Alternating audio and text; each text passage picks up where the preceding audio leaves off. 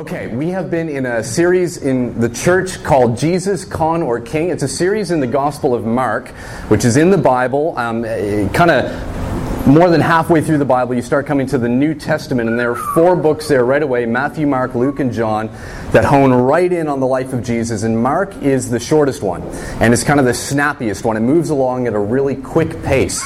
And we've been in this for um, quite a few weeks now. Uh, this morning, we are going to pick the story up in Mark chapter 4. And I'm going to read to you Mark chapter 4, verse 21, quite a few verses this morning, down until the end of verse 33. And uh, if you've got a Bible, feel free to turn. If not, the, uh, the, the, verses will come up on the screen here behind me. So this is uh, Jesus who's speaking in three short parables, all right? Three short parables that we're going to be looking at together this morning that Jesus speaks in Mark chapter 4. He says this, it says this in Mark uh, 4.21, and he, being Jesus, said to them, Is a lamp brought in to be put under a basket or a bed and not on a stand? For nothing is hidden except to be made manifest nor is anything secret except to come to light. If anyone has ears to hear, let him hear. And he said to them, Pay attention to what you hear. With the measure you use, it will be measured to you, and still more will be added to you. For the one who has, more will be given. For to the one who has, more will be given. And from the one who has not, even what he has will be taken away. And then another parable. And he said, The kingdom of God is as if a man should scatter seed on the ground. He sleeps and rises night and day, and the seed sprouts and grows. He knows not how. The earth produces by itself first the blade, then the ear, then the full grain in the ear. But when the grain is ripe, at once he puts in the sickle, because the harvest has come. And then the third short parable. And he said, with what can we compare the kingdom of God? Or what parable shall we use for it? It's like a grain of mustard seed, which, when sown on the ground, is the smallest of all the seeds of earth. Yet when it is sown, it grows up and becomes larger than all the garden plants and puts out large branches, so that the birds of the air can make nest in its shade. With many such parables, he spoke the word to them as they were able to hear it. He did not speak to them without a parable, but privately to his own disciples, he explained everything. A little bit cryptic, isn't it? What's Jesus talking about here? Let's just pray and ask the Holy Spirit to help us as we go through this. God, thank you that you're a speaking God. God, I do. I thank you that you're a speaking God and that you want to speak this morning. And God, we love your word. We love the Bible. We love what you have given to us in these pages. But God, we also know that you're not limited just to ink on a page, that your Holy Spirit is here this morning to help us. Spirit, I pray you would be helping us this morning, that we would get to the heart of what Jesus is saying, and that it would mean life for us here in Ottawa. Even though these words were spoken so many years ago in a different place in the world, Jesus, we know that what you say, what you teach, your wisdom, your truth means life for us today, even here. Pray this for your glory. Amen. Amen. When I was younger, the church that I grew up in used to have uh, Sunday evening services, and my parents used to go along. It was a fairly big church, uh, and the morning service was very well attended, but the evening service, not quite so much. But I remember going along with my parents, and uh, a really interesting thing would happen. In the morning service, there would be in the church bulletin, kind of the order of the service, there would be some set hymns that would be sung. But in the evening service, it was a free for all. You could go in, and people would actually, I'm not making this up, people would actually take the hymnal, look for a page in the hymnal, a hymn that they really liked, look at the page number, and there was an opportunity to shout out the page number. And I'll tell you, not much shouting happened in that church ever. So that was something that would happen on Sunday night. So people would shout out a hymn, the church organist would kind of crack their knuckles and just go for it. And they would be right in, and we'd be singing this hymn that would kind of get shouted out from the floors. Basically, basically like hymnal karaoke was what would happen every Sunday evening uh, at that church. I'll never forget it. Now, many of the songs in that hymnal were written, you know, we're talking like early to mid 17th century, 18th century. I mean, many of them hundreds of years old. And I remember at the time, as a kid, not being a huge fan. I wasn't a huge fan of the organ. I wasn't a huge fan of, of, of, the style, the lyrics. A lot of it was kind of in a version of English, an older version of English that I just didn't understand that well. Ironically, now I'm 35 years old, I've actually come to love hymns. I've come to love the, the depth that we find in hymns and the meat that we find in hymns. But back then it was very different for me. But there was one song that I remember would get shouted out quite often, usually by one of the young people that might be attending that evening service. There might only be three or four of us, but one of the young people would shout out a song, and it was called It Only Takes a Spark. Only takes a spark. They would shout out this song, and this song was in this hymnal, and it was written. It was a new song. I mean, it was it was contemporary worship. It was written in the early '60s. I mean, this was a really new song to be sung in this church. And I'm pretty convinced that somewhere, wherever the hymnal company was based, there was an intern behind a computer that thought, I've just got to slip one, one song, one slightly modern song into this book. And somehow it kind of slipped through and made it the whole way through. But there's this song called It Only Takes a Spark, and it has these words in it. It says this in verse 1 It only takes a spark to get a fire going, and soon all those around can warm up to its glowing. That's how it is with God's love once you've experienced it. You spread His love to everyone, you want to pass it on. It's nice, isn't it? It's a nice song. You know, that was, for us then, that was contemporary worship. That was kind of a, a newer song uh, that we would sing. But for me, in my experience of faith and my relationship with God at that time, that song actually felt fairly familiar to me because I thought of my faith as something every once in a while, even though it's not directly what the song was saying, but my faith felt like something where every once in a while there might be a bit of a spark. Maybe. If I went to a youth event, if I went to a conference, things like that, if there was a girl involved, there'd be a spark. You know what I mean? You'd go to a worship evening or a youth group evening, and I just, I just feel like God has told me that we should be together. I feel like God's told me we shouldn't be, is what I always sometimes would come back, which is a little bit different. But in those cases, there might be a spark. But my faith with God at that time, that journey, it was very, very much spark, not much flame. Certainly not much flame that was powerful.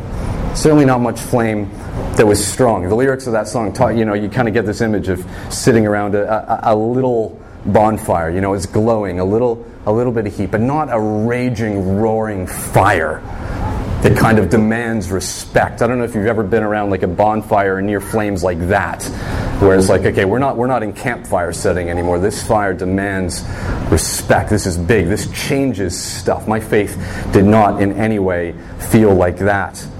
The first of these three parables that we're looking at this morning, it might feel like the language that Jesus is using is a little bit like my experience of faith with, with a spark and a pleasant little fire. Is that what Jesus is talking about here? He says this in verse 21. He says, Is a lamp brought in to be put under a basket or a bed and not on a stand? He's kind of talking about like an oil lamp. I don't know if you remember when you were younger, you might have visited your grandmother's house, your grandfather's house, and they might have had a little oil lamp. We don't have them really today for obvious reasons, but I know my grandparents used to have them, even though they didn't use them, but they would hang on to them. You know, these, these really nice kind of antique sort of uh, objects. Jesus is saying, Do you take a lamp like that? Is it meant to be brought in and to be put under a basket or, or under a bed? He's giving a parable about a lamp, about a flame. Is it meant to kind of have the, the really soft, kind of gentle connotations of what I'm talking about with that old song that I used to sing and my own experience of faith growing up. Well, what I want you to know as we look at this first parable is actually it's quite different what Jesus is talking about. But what is it that he's talking about here? See, these parables, there are three things that Jesus really wants to get across to us. And is this. The first one, and this is the one that has to do with the parable about the lamp, is this. Is that our faith, if you're here this morning and you're a Christian, you have a relationship with Jesus Christ, your faith, our faith, is meant to be public. It's not meant to be hidden. It's meant to be public. Jesus is asking that question. Obviously, the answer is no. A lamp isn't meant to be brought in and just to be hidden. It's not meant to be brought in and kind of be hidden away. It's meant to give out light. It's meant to be seen. That's exactly what a lamp is supposed to do. But Jesus is also saying in this that if you are in Him, if you have a relationship with Him, that you are a light. And that your faith, your relationship with Him, is meant to be a public thing. It's not meant to be something that is hidden away. Friends, Ottawa is a very dark city in many ways, and I say that as a, as a man who loves this city. We live centrally in the city. We love it. I, I, I love the culture here. I love the people here. I love all of it. But spiritually, it's a very dark place. It's a very dark place. People worshiping all sorts of gods. And I don't mean that in a way to pick on other world religions. That's not what I necessarily mean. What I'm talking about is worshiping money, worshiping sex, worshiping accomplishments, There are no shortage of gods in Ottawa. Ottawa is a very, very dark place, and Jesus is saying, if you're in me, if you have a relationship with me, you are a light to this city. You are a light in a dark place. Jesus says somewhere else in, uh, in, in, in, the Bible, he talks about himself in John. He says that he is the light of the world. He says that he is light himself. But then he also says in Matthew, speaking to his followers, he says, You are a light. You are a light. So when we hear language around light in the Bible, we need to know that God is the source of our light. But if we are in Christ, He, as, as the one that we are made in the image of, also become light ourselves. Now this changes the way that we interact with the city. See, light doesn't need to come into a space. I've, I've got a little kind of illustration that I want to show with this. Hi, Zara. How are you? It's my weekly. Thank you. This is Mamu. This is Mamu the bunny. Um, thank you, sweetheart. Do you want to find Mummy? Is that all right? There's Mummy. I love you. Mwah. All right. No? Yes? Okay, there we go. I'll see you soon, my princess. All right. Now, let's take a look here. Remembering that the city can be a dark place, okay? We don't have much experience of dark I, I, I, mean this like in, in the truest sense, like really dark spaces. We've got a one year old, and, and it's a constant challenge for us to make the room that he sleeps in like pitch black. It's really hard when you live in the middle of the city. I don't know how many of you know what I'm talking about. Like, I, I guess for most of us in this room, to get your room at night pitch black is really, really difficult because there are streetlights outside, and there's maybe you have a DVD player in the corner, kind of the glow of the laptop in the corner, or something like that, or your phone, right? It's really, really hard to get a really, really dark space. But you know the effect that light can have when you have a truly dark space. You know what I'm talking about? Maybe like, um, I don't know if any of you can relate to this. Kind of in the middle of the night, say 3 in the morning, you've been asleep for a few hours, your eyes have been shut, okay? And then you open your eyes and you think, I wonder what time it is, but you forget to turn the dimmer down on your phone. You know what I'm talking about? And you press a button in your phone and you're like, oh, oh, it's so bright. It's like looking straight into the sun when you do that with your phone. Who's done that? Good, it's not only me. Whew.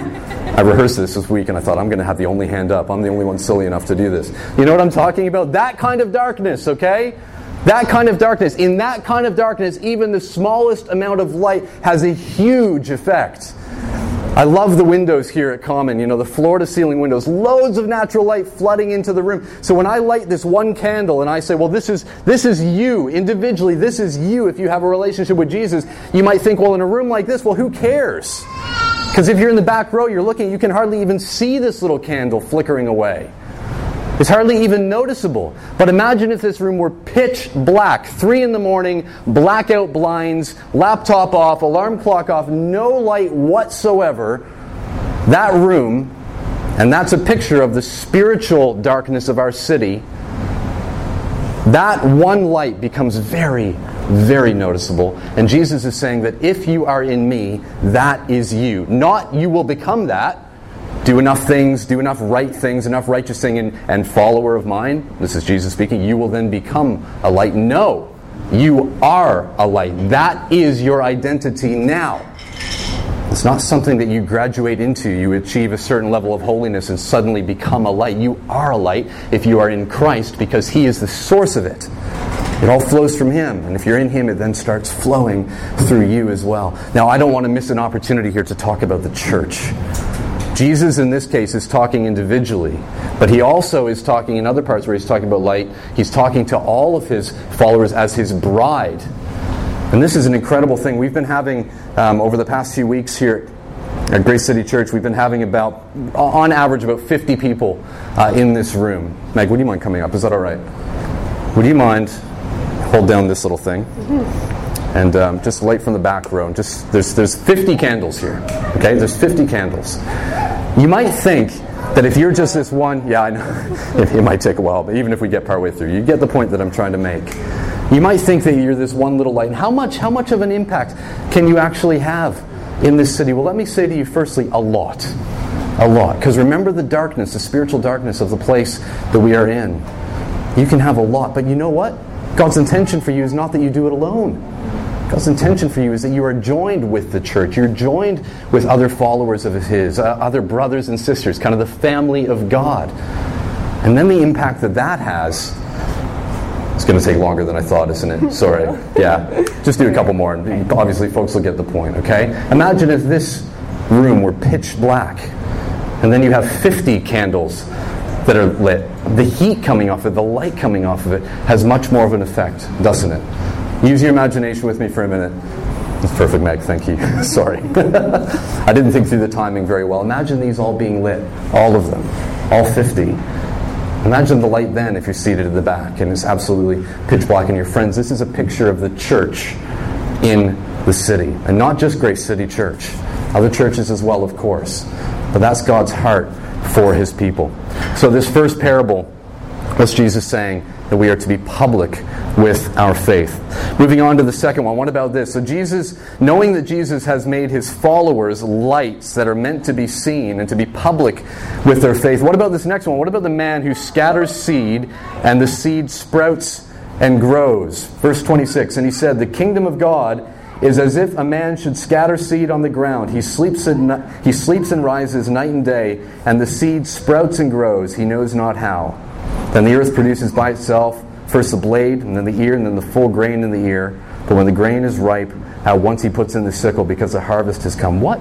Again, cryptic. What, what, is, what is this about? What Jesus is saying here, firstly, with the first parable, our faith is to be public, and this one is our faith is to be generous. We're to be generous with our faith. I remember uh, in university, a lot of friends of mine out in New Brunswick would often have jobs as tree planters. It was one of the really good paying summer jobs for university students. Maybe some of you have done that. Now, I, I never did it myself. I once had a two hour career as an apple picker, and I thought this is not the life for me. I, I, I am out. I'm not, if I, if I, just, I just couldn't do it. And you don't have to be good at much to be able to pick apples, okay? But I, I was not able to do it myself. So that type of job for me didn't really work for me. But I had loads of friends who did it themselves themselves. And I know that the process for planting a tree, you walk along, often you're in a line with the other people that are planting, and you're counting off the certain number of spaces. You stick the the, the tree planting tool down into the ground, and then you grab the baby tree and, and put it down in the th- I don't know the terminology, all right? And you put it down and it goes into the ground and then you put the soil around it and then you move on. And that's how you plant a tree. But planting grass Planting grass is very different. You don't plant grass the same way. If you've got a house and you want to lay grass out in the front of it on a nice lawn, you don't go along with one seed of grass and a little kind of trowel and kind of go in and then put the seed in. You don't do that. What do you do with grass seed? You scatter grass seed, don't you? So there are a couple different tools that you can use for scattering grass seed. So the first one that uh, you'd use kind of in a household application is something like this. You go along and you put the seed in this little device that has a name, I'm sure, and, and you walk along in the lawn, and the thing underneath it that does the spinning shoots the grass out. It scatters the grass out, all right? This is what Jesus is talking about. The kingdom of God is something like this it's like a man who goes along scattering seed. Followers of Jesus are meant to do this with the gospel, with the good news of Jesus, going around scattering it, being generous with it, not holding it back, not just saying, well, I've got, I've got one seed in my pocket today, so who's the, who's the one, or this week, or this year, so who's the one person that I'm going to try to invest that seed in? No, Jesus is saying you have an unlimited supply of gospel within you. An unlimited supply. Be liberal with it. Be generous with it. Scatter it like crazy. Now, there's a guy that I know in this church. He's one of our life group leaders. He has a tremendous gift of evangelism. I remember going out for a, a, beer with him one evening. There was a guy sitting at the bar. We were watching a basketball game, I think. And this guy just said, uh, he just got talking to us. He was in Ottawa on business. He just got talking to us.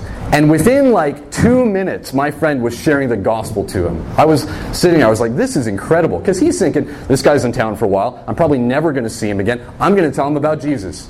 I'm going to I'm going to scatter some seed. But that guy with a tremendous evangelistic gift is not like this. He's like the next picture. This is another way that you scatter seed. All right? That dude is like he's like he's got a massive tank and a truck and a hose, and that seed is just going to cover everything all around it. He doesn't care because he knows he has an unlimited supply of it. He knows he's not going to run out. And friends, we are not going to run out. We will not run out of gospel. So as you go around the city, University students, as you're on campus, and some of you, you're getting a bit nervous hearing me say this because you think I'm saying, oh, is Rich saying that I need to walk up to people and say, excuse me, can I share the gospel with you? In some cases, maybe. If God's given you a grace for that, don't deny that. Don't deny opportunities. But in most cases, no, that's not what I'm talking about. I'm talking about just getting alongside of people and just, hey, how are you doing? One question I love asking people when I go around town, it's incredible the things that it opens up. The simplest question in the world hey, how's your day going? Yesterday, Natalia and I went out, two days ago, Natalia and I went out in the market um, to uh, uh, a place that serves desserts, and we were there. It doesn't matter what it serves. We went out in the market anyway, and I said, I thought the dessert was very good. Uh, we went out, and I said that to our waitress. I said, "How's your day going?" And she, she really stepped back. She said, "I have never been asked that before." That's amazing. How's your day going? She went on to tell us about some shopping that she had done and some things that she had found. It was lovely. It was sweet. You know what I mean? It's an opportunity. Now, in that moment, did I let me tell you about Jesus? No, I didn't. In that moment, there are other times where I'd say, "Look, uh, let me tell you about why I moved to Ottawa," and I'd go off kind of in that direction. But I trust I'm going to be back there again. We might see her again.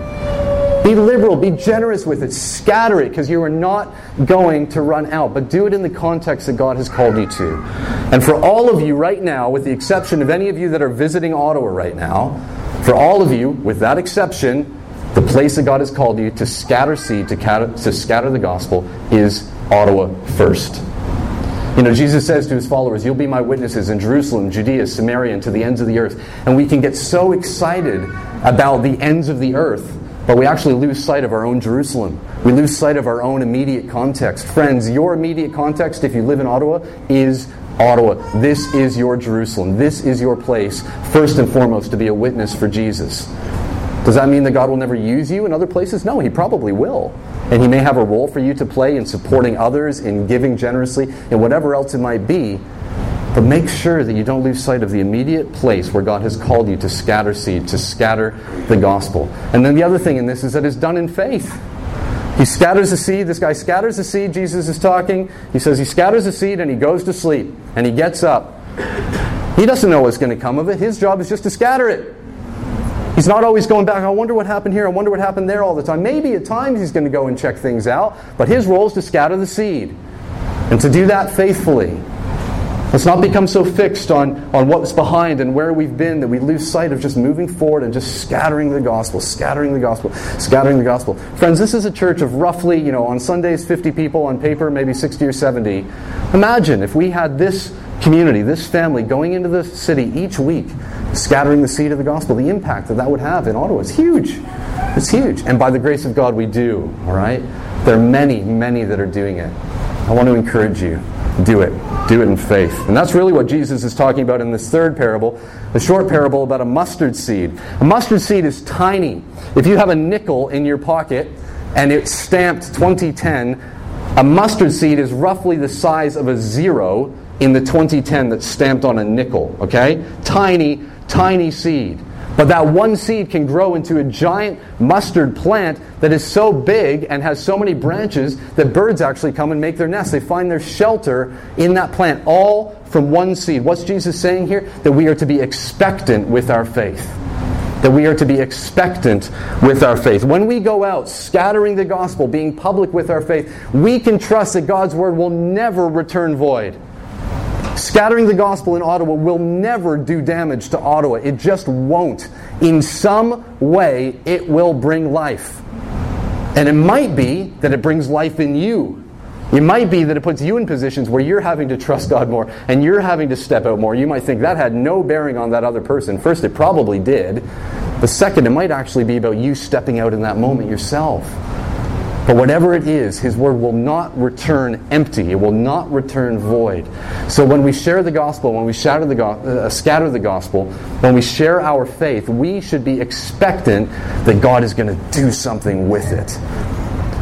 Jesus is talking about true faith here, even of the smallest amount. The smallest, tiniest amount of true faith produces remarkable, remarkable results speaking with one of our life group leaders, a different one this week, about this very thing. This is what they had to say. Sent me a note about this, which I just thought was so helpful. He says, I think we all have the tendency to think that for God to do something grand, something vast, something earth shaking, well, we better have a grand, vast amount of faith. You ever thought that? I've definitely thought that.